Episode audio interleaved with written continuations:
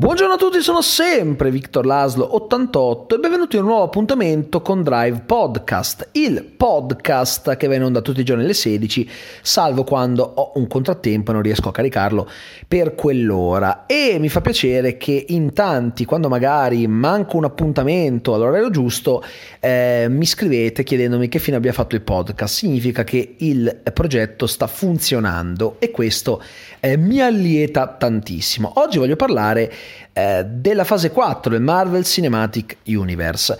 Prima di parlarne nel dettaglio, però, vorrei fare una premessa. Eh, la fase 3, che è stata molto lunga, è stato il periodo di maggior successo di questo universo creato da Disney che è culminato con Avengers Endgame, ufficialmente il film che ha incassato di più nella storia del cinema, senza contare però l'inflazione. Contando l'inflazione rimane ben saldo, via col vento.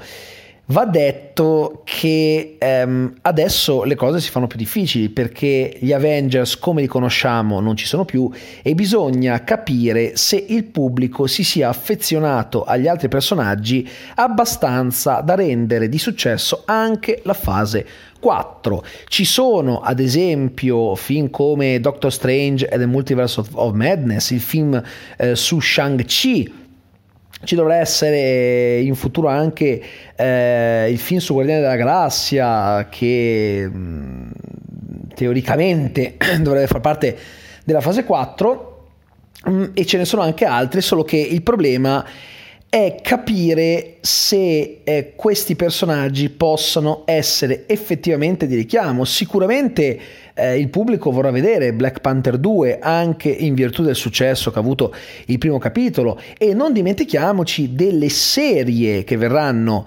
eh, caricate su Disney Plus come quella su Occhio di Falco, quella su eh, Falcon e The Winter Soldier oppure eh, WandaVision o ancora quella su She-Hulk per non parlare poi anche eh, di What If, una serie animata con le voci voci eh, di personaggi, degli attori che hanno interpretato i personaggi che tutti abbiamo amato, eh, che eh, fondamentalmente ehm, esplora possibilità che non sono mai accadute e quindi linee temporali differenti in cui le cose non sono andate come le conosciamo. Un esperimento molto carino, sicuramente Molti sostenevano che i film della fase 4 fossero troppo pochi, eh, Kevin Feige aveva detto che sarebbero stati solo quelli e poi a sorpresa sono stati annunciati altri 5 eh, film di cui però non si sa ancora il titolo, per cui si preannuncia una fase 4 piuttosto lunga, Bob Iger ha dichiarato che secondo lui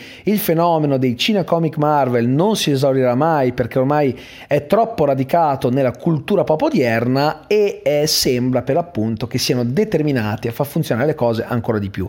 Ma ci riusciranno? Eh, questa è una bella domanda. E non ho citato un titolo che è quello su cui sappiamo di più al momento, perché è quello che aprirà la fase 4 del Marvel Cinematic Universe, ovvero Black Widow. Il film che racconta uh, la storia di Vedova Nera e che è ambientato dopo The Winter Soldier e prima di Avengers Endgame per forza di cose, se avete visto Avengers Endgame sapete perché dico questo. Ecco, Black Widow è un film che a me interessava, ma non in maniera particolare, semplicemente perché a me interessa sicuramente come personaggio Vedova Nera, ma dato quello che le è successo non sapevo quanto potesse risultare interessante un film eh, che di base è un prequel, cioè aprire la fase 4 con un film che è ambientato in una linea temporale eh, che è la stessa, ma comunque nel passato,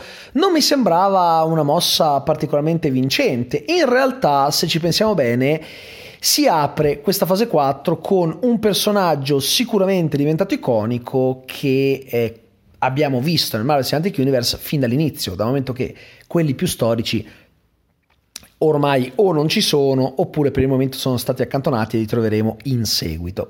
Quindi, vedendo il trailer mi sono sentito piuttosto galvanizzato e non avrei mai creduto perché l'atmosfera è un po' quella da The Winter Soldier.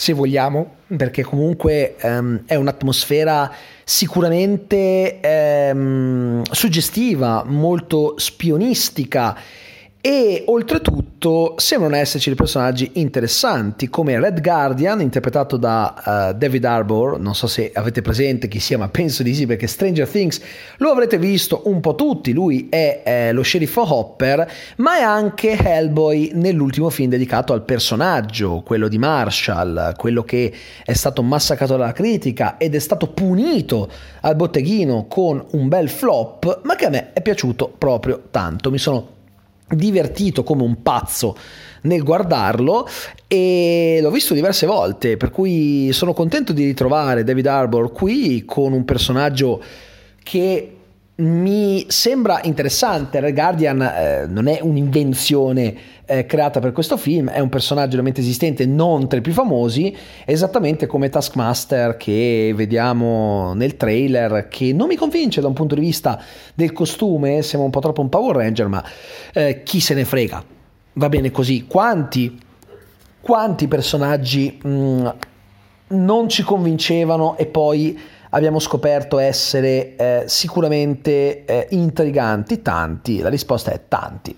E eh, io sinceramente ehm, mi sono sentito piuttosto incuriosito nel guardare il trailer perché è anche un film particolare nell'ottica del Marvel Cinematic Universe perché non è il primo dedicato a una eroina femmin- un'eroina, quindi non, non a, un, su- a un supereroe maschio, perché c'è già Captain Marvel, che peraltro è andato molto bene al botteghino, però diciamo che eh, ha come particolarità quella di essere il primo film basato su un personaggio che di fatto non ha alcun superpotere. Non si può parlare di supereroina quando si parla di Natasha, di Vedova Nera, ma si può parlare piuttosto uh, di uh, una donna molto forte, proprio da un punto di vista anche di forza d'animo, che è una spia, è capace di cose incredibili, ma di fatto non ha alcun potere.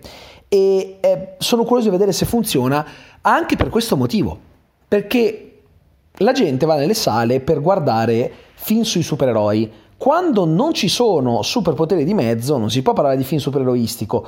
Di fatto lo è considerato perché ehm, è parte del Marvel Cinematic Universe. Però è questo che mi interessa. Riuscirà un film del genere a fare presa sul pubblico? Molti si sono lamentati del fatto che sarà un film infarcito eh, di quel girl power forzatissimo che è tanto caro alla Disney. In realtà il trailer non mi ha dato esattamente questa impressione, in realtà no. L'impressione che ho avuto, eh, anzi, è stata quella di un film su un personaggio che conosciamo già bene, che vuole esplorare un po' eh, la psicologia anche. C'è anche Florence Pugh che interpreta Yelena, che eh, chiama sorella eh, Natasha eh, nel, nel, fi- nel, nel, trailer, però eh, credo che esattamente come nei fumetti non siano realmente sorelle, ma sia più un appellativo simbolico perché sono cresciute insieme, tirate su eh, da, dalle stesse persone per appunto che hanno formato Natasha in maniera molto crudele trasformandola in una spia, quindi in questo senso credo che eh, ci stia, voglio dire, mi, mi piace anche Florence Pugh come attrice, c'è anche Rachel Weisz, vedremo come le cose andranno? Vedremo, eh, cercheremo anche un attimino di capire effettivamente eh, come abbiano deciso di eh, trattare il tutto. Quello che a me non fa impazzire è proprio il fatto che si tratti di un film ambientato nel passato rispetto a come stanno le cose al momento, perché quando qualcosa è ambientato nel passato difficilmente all'interno di una saga si possono creare enormi colpi di scena. Ci sono casi in cui la cosa è possibile, ma non sono la norma in realtà. Per cui onestamente non lo so, onestamente preferirei, avrei preferito magari qualcosa di diverso, forse sì, però già che l'hanno fatto io mi sono ritrovato a, a pensare wow, vorrei tanto guardare questa pellicola che uscirà ad aprile, ad aprile 2020, quindi non manca molto, mancano eh, 5 mesi e credo che, eh, credo che sarà significativo. Io non so dire se sarà un vero successo. Potrebbe essere magari il film con l'incasso più basso del Marvel Cinematic Universe che nell'ottica di, un, di, un, di, una considerazione regolare potrebbe essere un buon incasso in generale, ma magari al di sotto delle aspettative di Feige e soci. Questo non lo so dire, però il rischio è sicuramente alto. Io del resto sono mesi, se non anni, che lo dico, quello dei cinecomic è un fenomeno cinematografico che io adoro, ma come tutti i fenomeni, i fenomeni cinematografici, come tutte le mode, è destinato ad affievolir, affievolirsi, a stabilizzarsi magari. Vogliamo parlare di Fortnite? Fortnite sembrava dovesse essere il fenomeno videoludico di sempre, quello che non sarebbe mai realmente calato. Indovinate un po', Fortnite è calato molto è calato molto e c'è poco che si possa fare perché sono tendenze. Perché ad esempio Fortnite è una tendenza molto molto seguita dai giovanissimi. I giovanissimi a un certo punto smettono di essere giovanissimi e iniziano a diventare giovani e basta e poi adulti e così via. Quindi se un trend si aggancia soprattutto a persone di una giovane età è soprattutto nel caso dei videogiochi, probabile che quando queste persone crescono, magari non sono più interessate, non c'è stato un ricambio generazionale e basta. È quello che può capitare, può succedere. Quindi onestamente io uh, sono dell'idea che um, anche i cinecomic del Marvel Cinematic Universe siano destinati ad affievolirsi come fenomeno e, e, credo che un film come Joker sia l'inizio dell'inesorabile fine, anche se sarà molto molto lenta. Perché dico questo?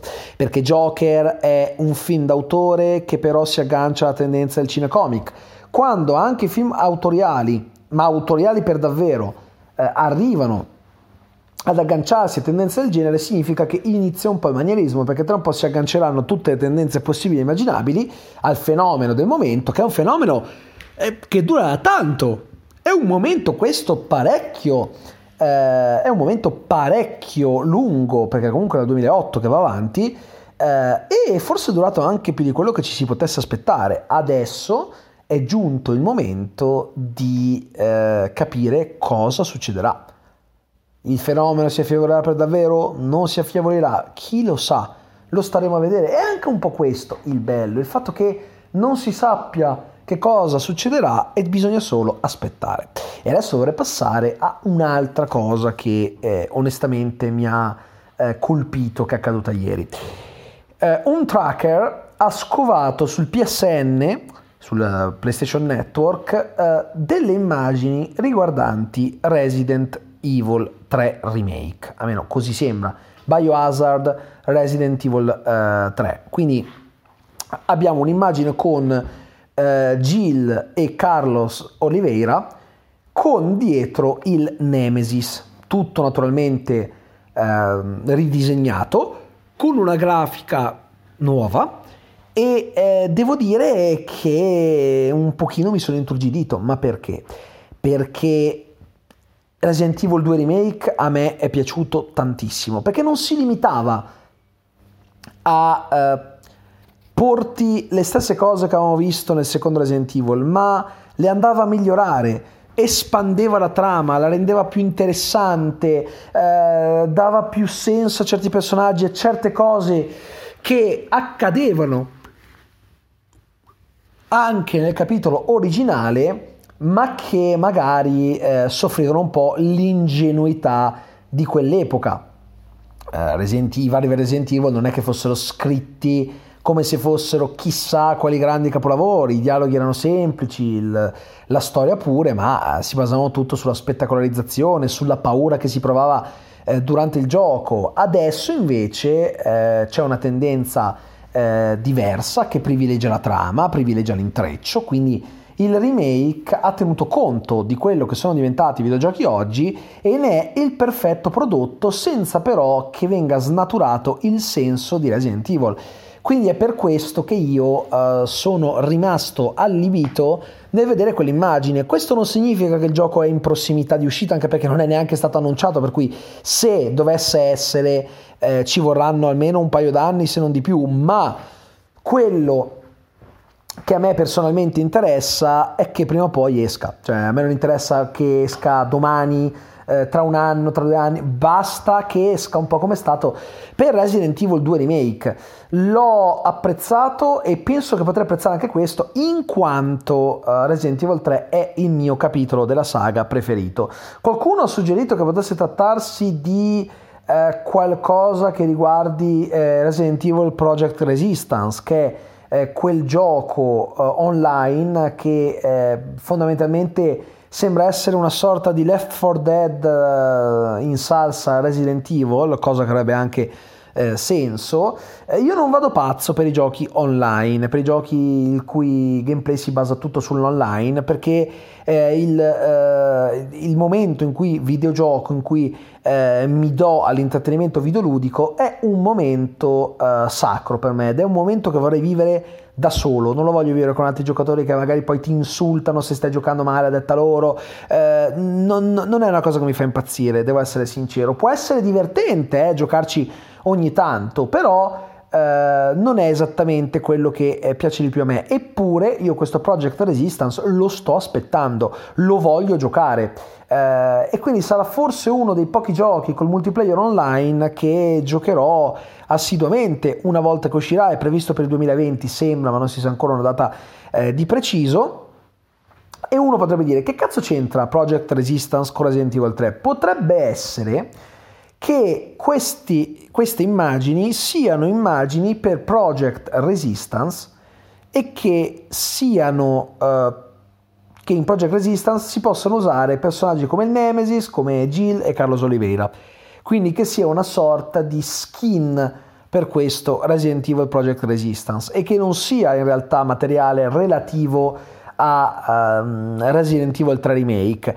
Non si sa bene però dove stia la verità. Io dal canto mio mi accontento di, di quello che possono darci. Se dovesse essere reso manifesto che si tratta di skin per Project Resistance, uh, non mi sentirei deluso. Certo, il punto è che il, uh, la, la, copertina, la, la, insomma, questa immagine uh, ha la scritta che recita Biohazard Resident Evil 3, per cui in realtà potrebbe tranquillamente essere una sorta di materiale promozionale per un capitolo che ancora non è stato annunciato. Perché metterlo nel PSN però? Eh, quello è un altro discorso. Questa è una, domanda a cui io personalmente non saprei rispondere, ma sta di fatto che Resident Evil ha in serbo per, in serbo per noi diversi progetti tra Project Resistance, questo probabile Resident Evil 3 remake, speriamo incrociamo le dita, eh, non solo, la serie che era stata annunciata per Netflix di cui poi però non si è più saputo nulla.